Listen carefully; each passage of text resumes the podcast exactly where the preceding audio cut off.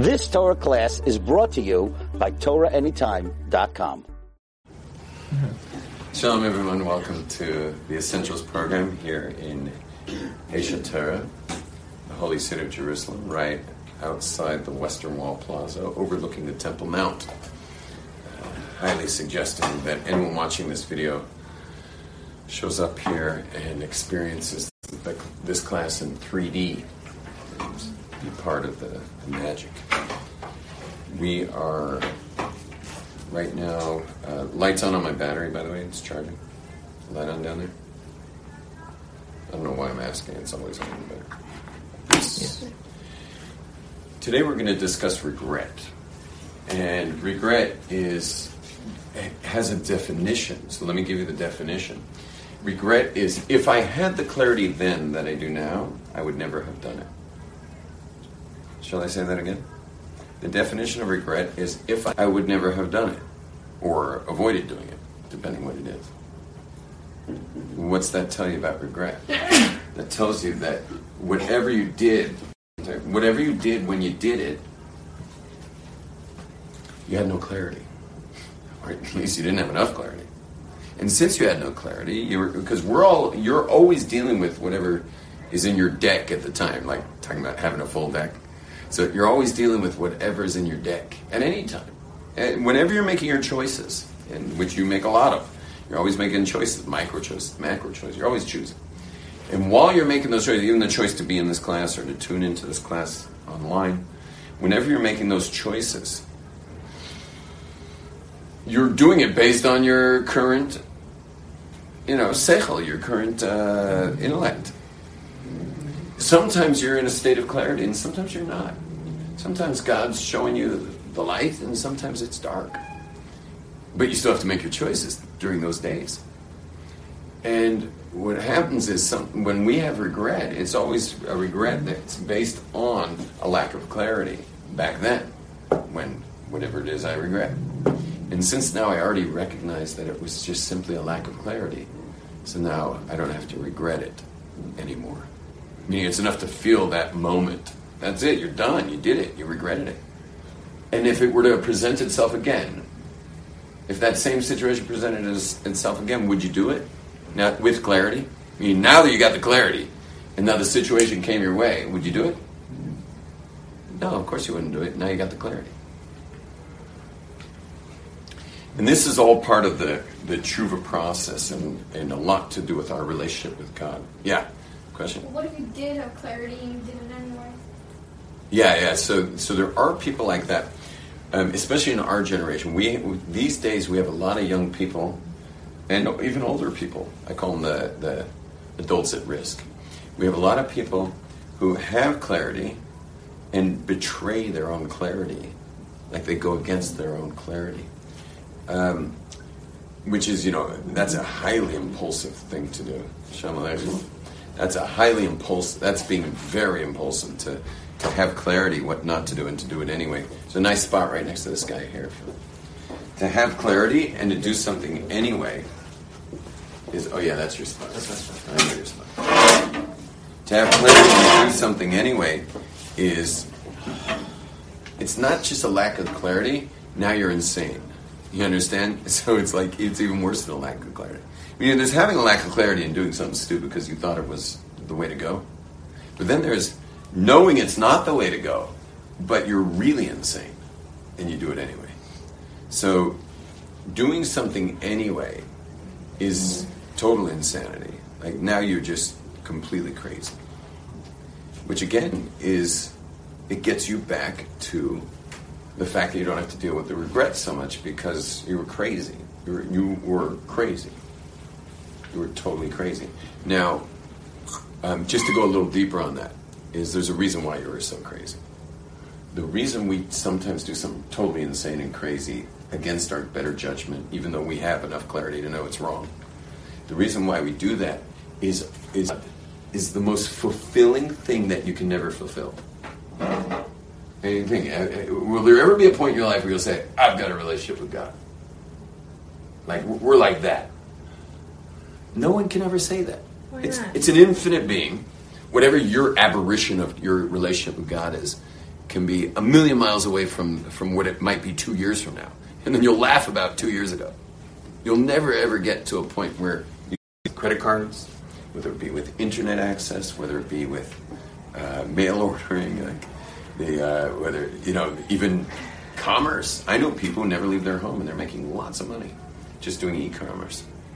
You know, they got some warehouse somewhere where some guy's filling orders, and they just never leave their home. They just sit there on on Amazon and sell stuff. Today, things are achievable much quicker. So it goes like this without the crime. And you achieve it, and then guess what guess what else is much steeper now?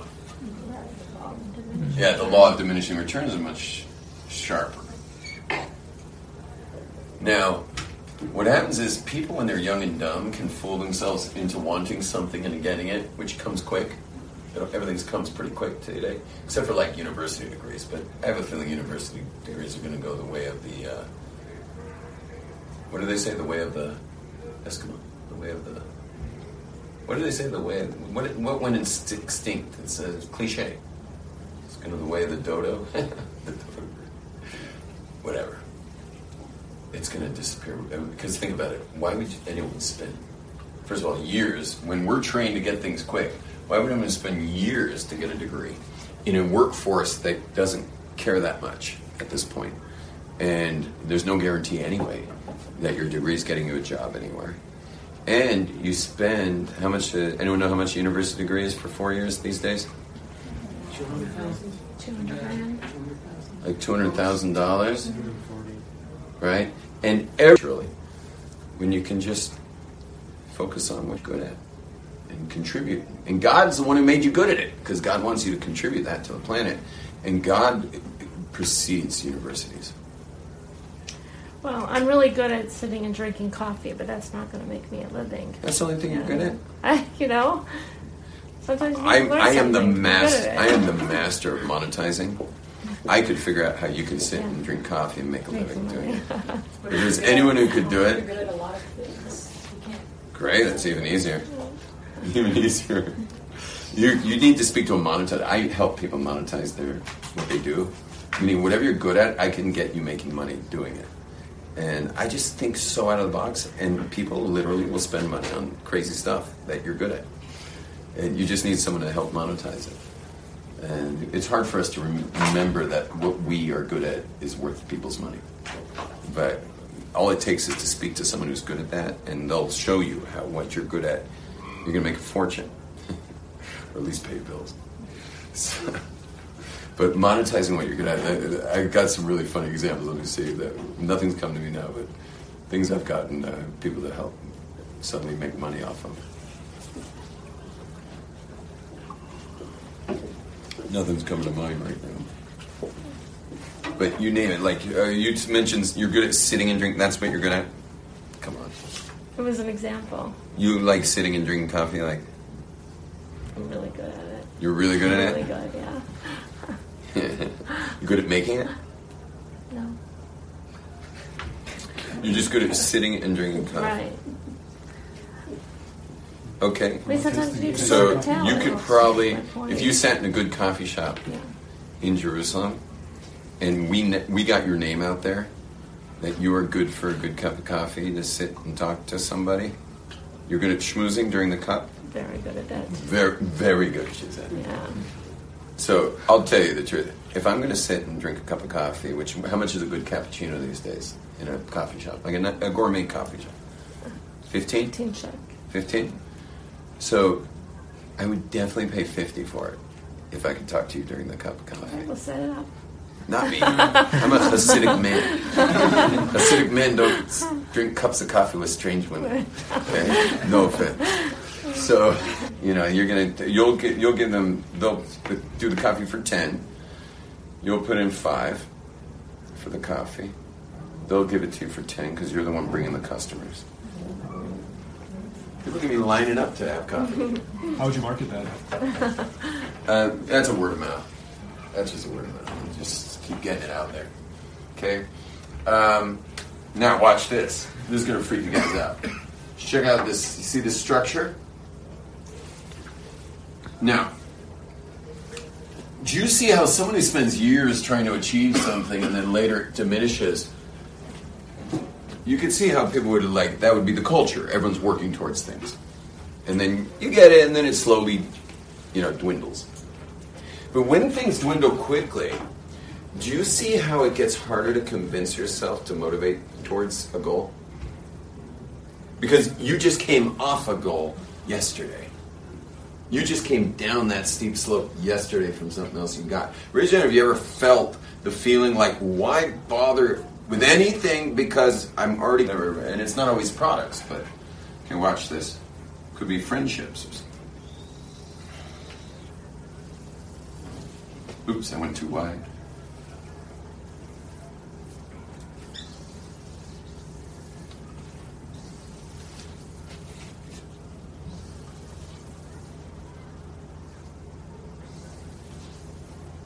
Now, look at this graphic on the board. This graphic, am I on the screen still? Yeah. Uh, No, don't turn it. Just say yes or no. yes. Yes. I'm still there? Yeah. Yes. He says no. Right in the corner. Right in the You're in the Right at the edge.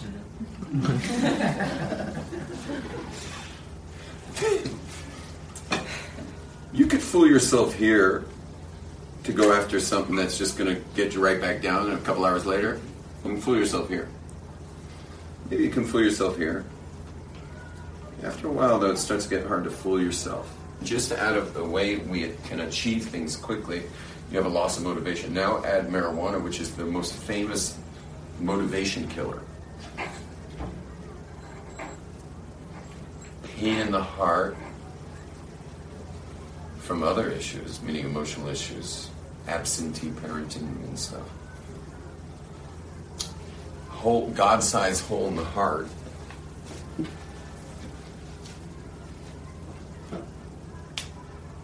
Impulsive behavior to try to fill the God-sized hole.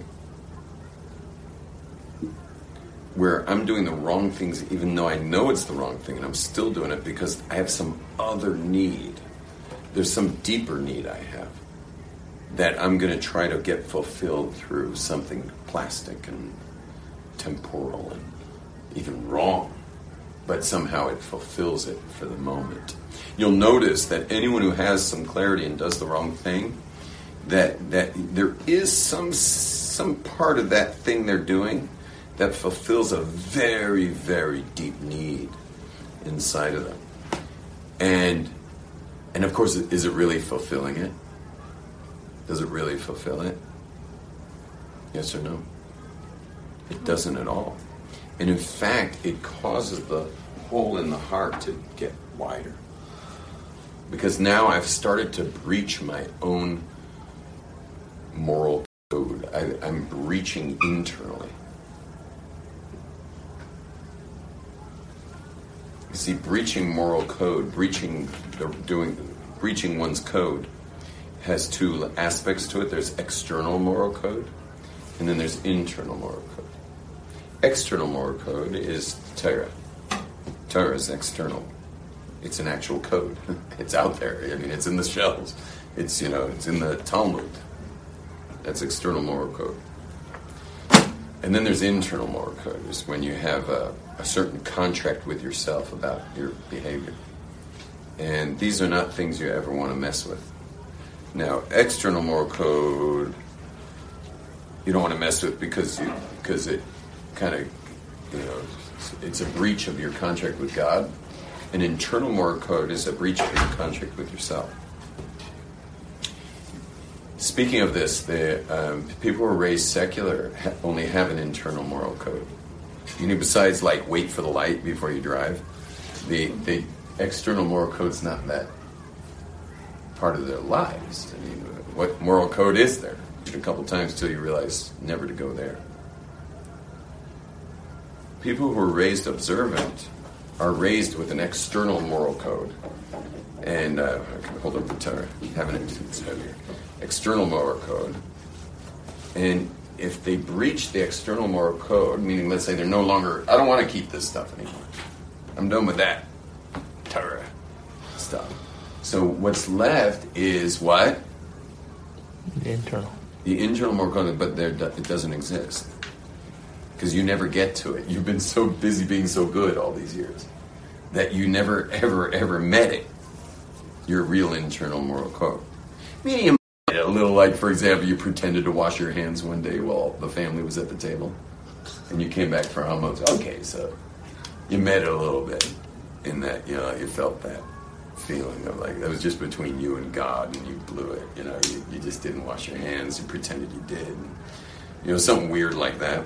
But otherwise, otherwise, as someone who's keeping Torah never gets to meet the world of, of, of internal breach. And what happens is, if they stop keeping Torah, they don't have the muscles or the code. They don't have the internal red line. And this is why people who are raised observant will, will if they follow, if they go away from Torah, they can fall very far in weeks and do things a secular raised person would never do because they have the internal red line. The secular person has internal red lines. And so they keep that moral contract with themselves dear. Whereas someone raised observant who drops their observance can can and do sadly fall very, very far in a matter of days really. Because they they don't have any red lines that are have been built up over years of trial and error out there in the secular world. And the sad thing is, is that when they need to come for help now that they're in deep pain, the family often will, uh, many families will push them away for having uh, betrayed the, you know, the family traditions and observance, and uh, and that gets really scary because now they have they're rock bottom on their own life, and their support groups no longer being supportive, and so all they've got left is is you know really you know bottom of the barrel situations that are left. Okay, I see a couple questions here. Boom. Can you give an example of the of a secular inner code? Moral code. Uh, And because I would assume that, as an observant person, that like say my inner code and exterior code are the same is based on Torah and is pretty much the same exact thing. And It could be that you weren't raised Haredi. The, were you raised Haredi? No. So uh, Haredim uh, are a little different than modern Orthodox. You were probably given the chance to go out there and like test the waters of life and you know see how you feel. not really. No, No, not really. I'm his mother. I was raised Haredi. so okay, maybe yours maybe yours is stronger. But there's a lot of I meet a lot of people who are raised in a strict Haredi environment who have no clue of what's wrong or right inside their hearts. I don't know. I and would- so the second they leave Torah, they're gone. Like I don't know. I would say that most of the mitzvot are, anyways, ben adam lechavero. And so, anyways, that's how to treat a fellow human. That's I would say that that's maybe what you're uh, inferring to the inner code of uh, of what a secular person and observant person is. I like what you're saying. You did a good job with it. That is actually my that was my question also. Is I feel like the Torah is inclusive, so it has to be giving you that inner code also. It's giving you both, really.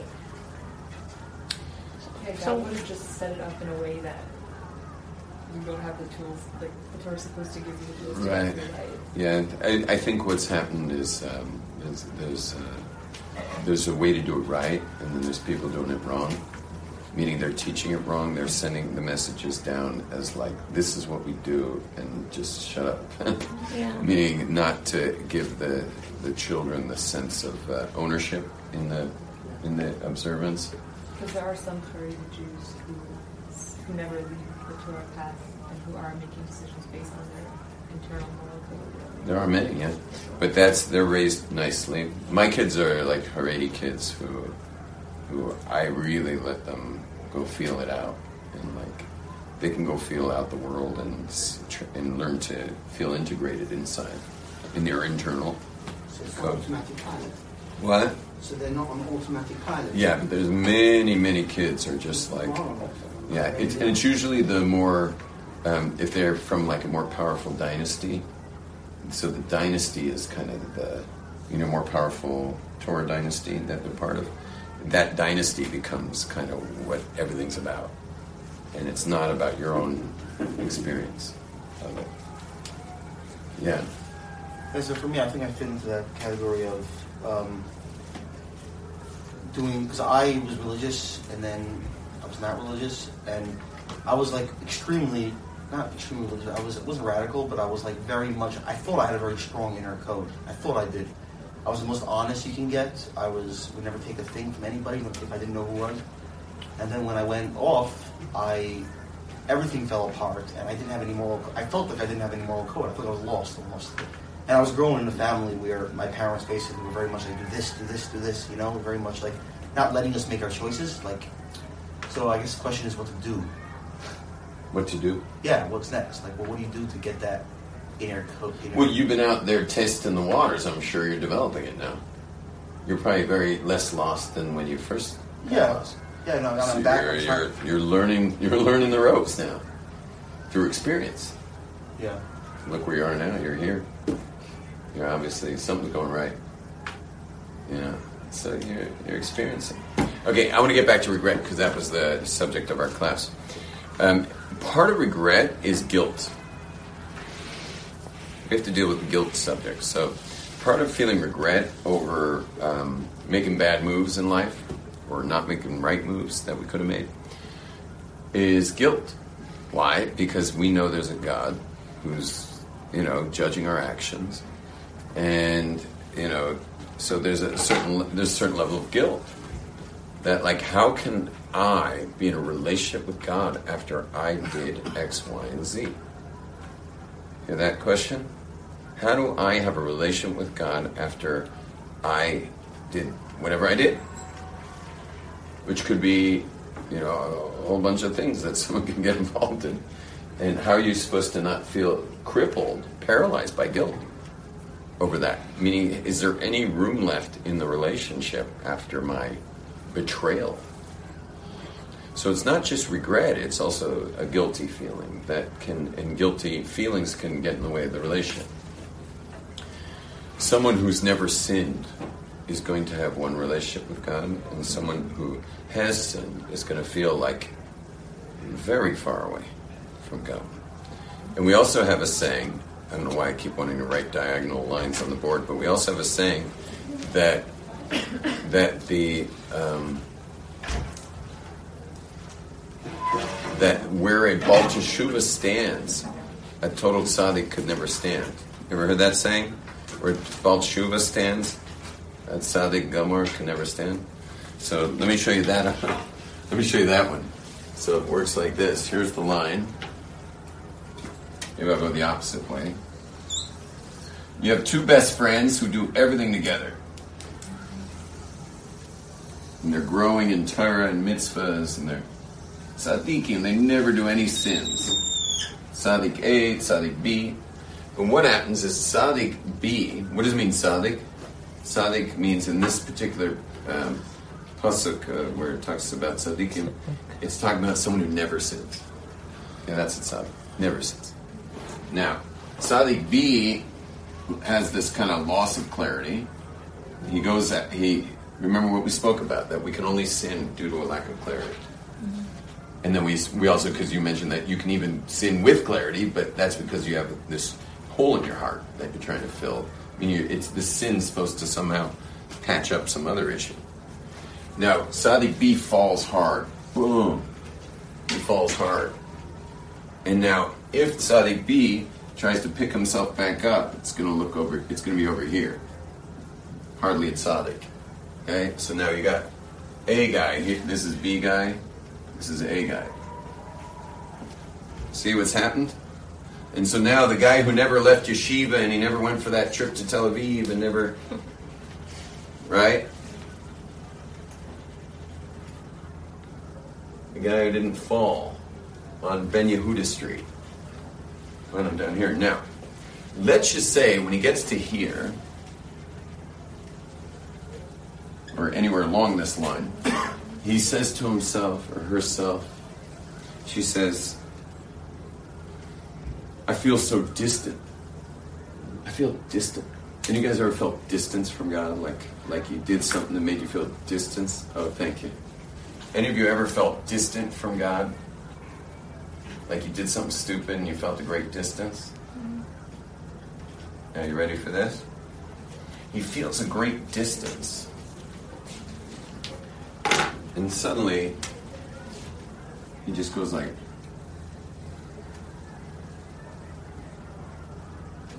like that.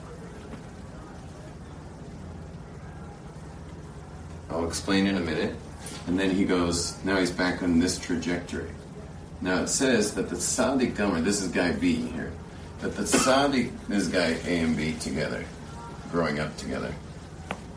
It says that where Baal Teshuvah stands, the tzaddik Gomer could never stand. What happened here, at this spot right here, what happened there? Did he have a great clarity of his relationship with God right there? Of who God was for him? So this is the loss of clarity. Because there's no way to sin without a loss of clarity or total insanity, as we discussed. What's this point right here? What would I write here? What I would write right here is the pain of disconnect. This is the pain of disconnect right here. I have totally disconnected myself from God. That's the pain of disconnect. What is this line here? What's this whole trajectory here? What's this line here? The reconnection. It's called yearning.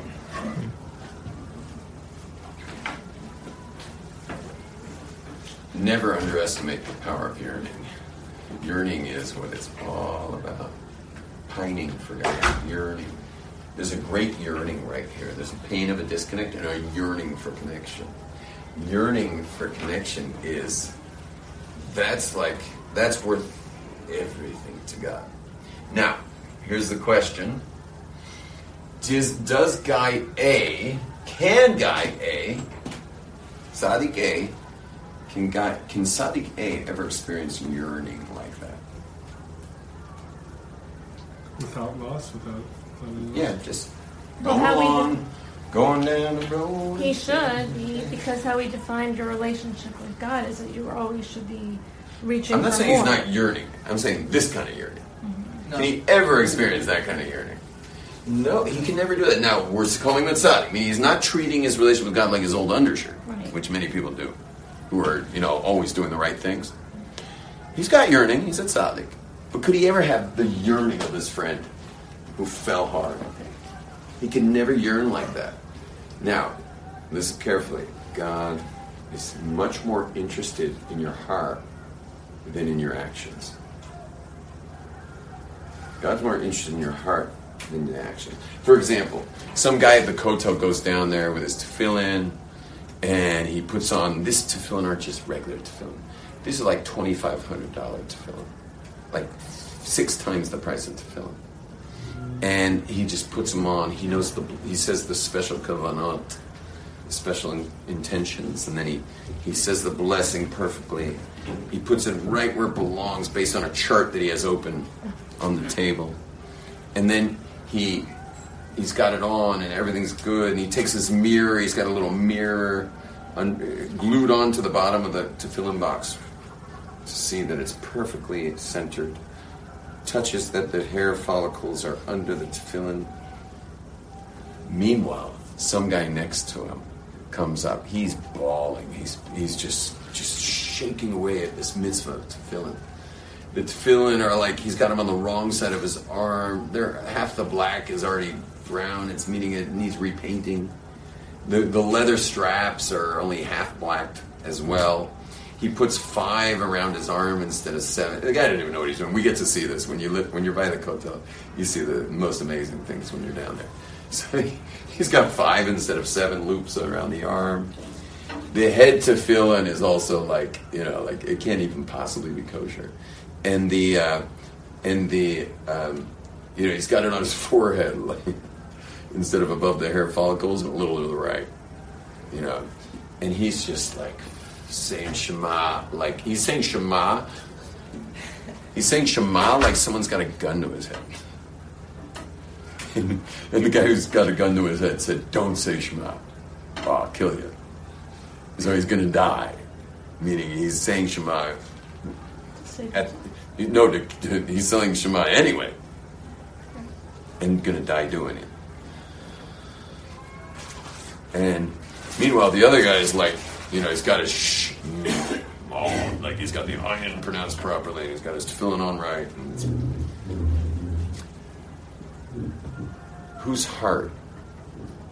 Now, obviously, the guy's not doing things right, the second guy. So it's not a perfect analogy because he's not, he barely, or maybe doesn't even have a mitzvah to fill. But whose heart does God hear? God, you think God needs you in leather boxes? Like God's missing your leather box experience?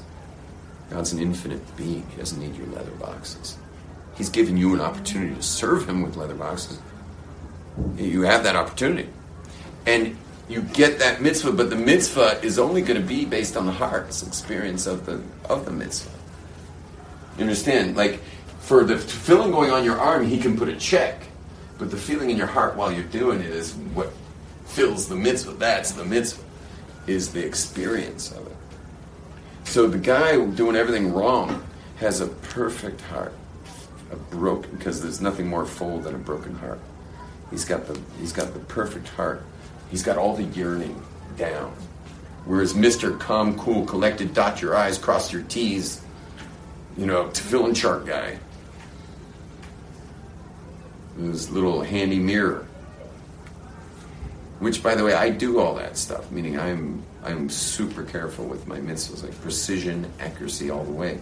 But I, but I, that's just to get the check. Now, now I'm in. So once I'm in, here comes the yearning. So now I'm going into the yearning because the yearning is the only the yearning is the actual mitzvah. Because God doesn't need me in leather boxes. That doesn't do anything for God. God's given me something by me being able to serve Him. And by the way, ladies, you should never be jealous because the only way you were born a woman is because you've already done the man thing in a previous incarnation. Meaning, been there, done that. Been there, done that. That's why women are so much more mature than men. Is because they're like, I tried that already. Now God's brought me as a woman. You know, and, and most women, by the way, if they're in traditional roles, are supporting actresses uh, for their star husband. And, you know, and of course, hopefully he's a respectable guy and you're trying not to laugh. But the, uh,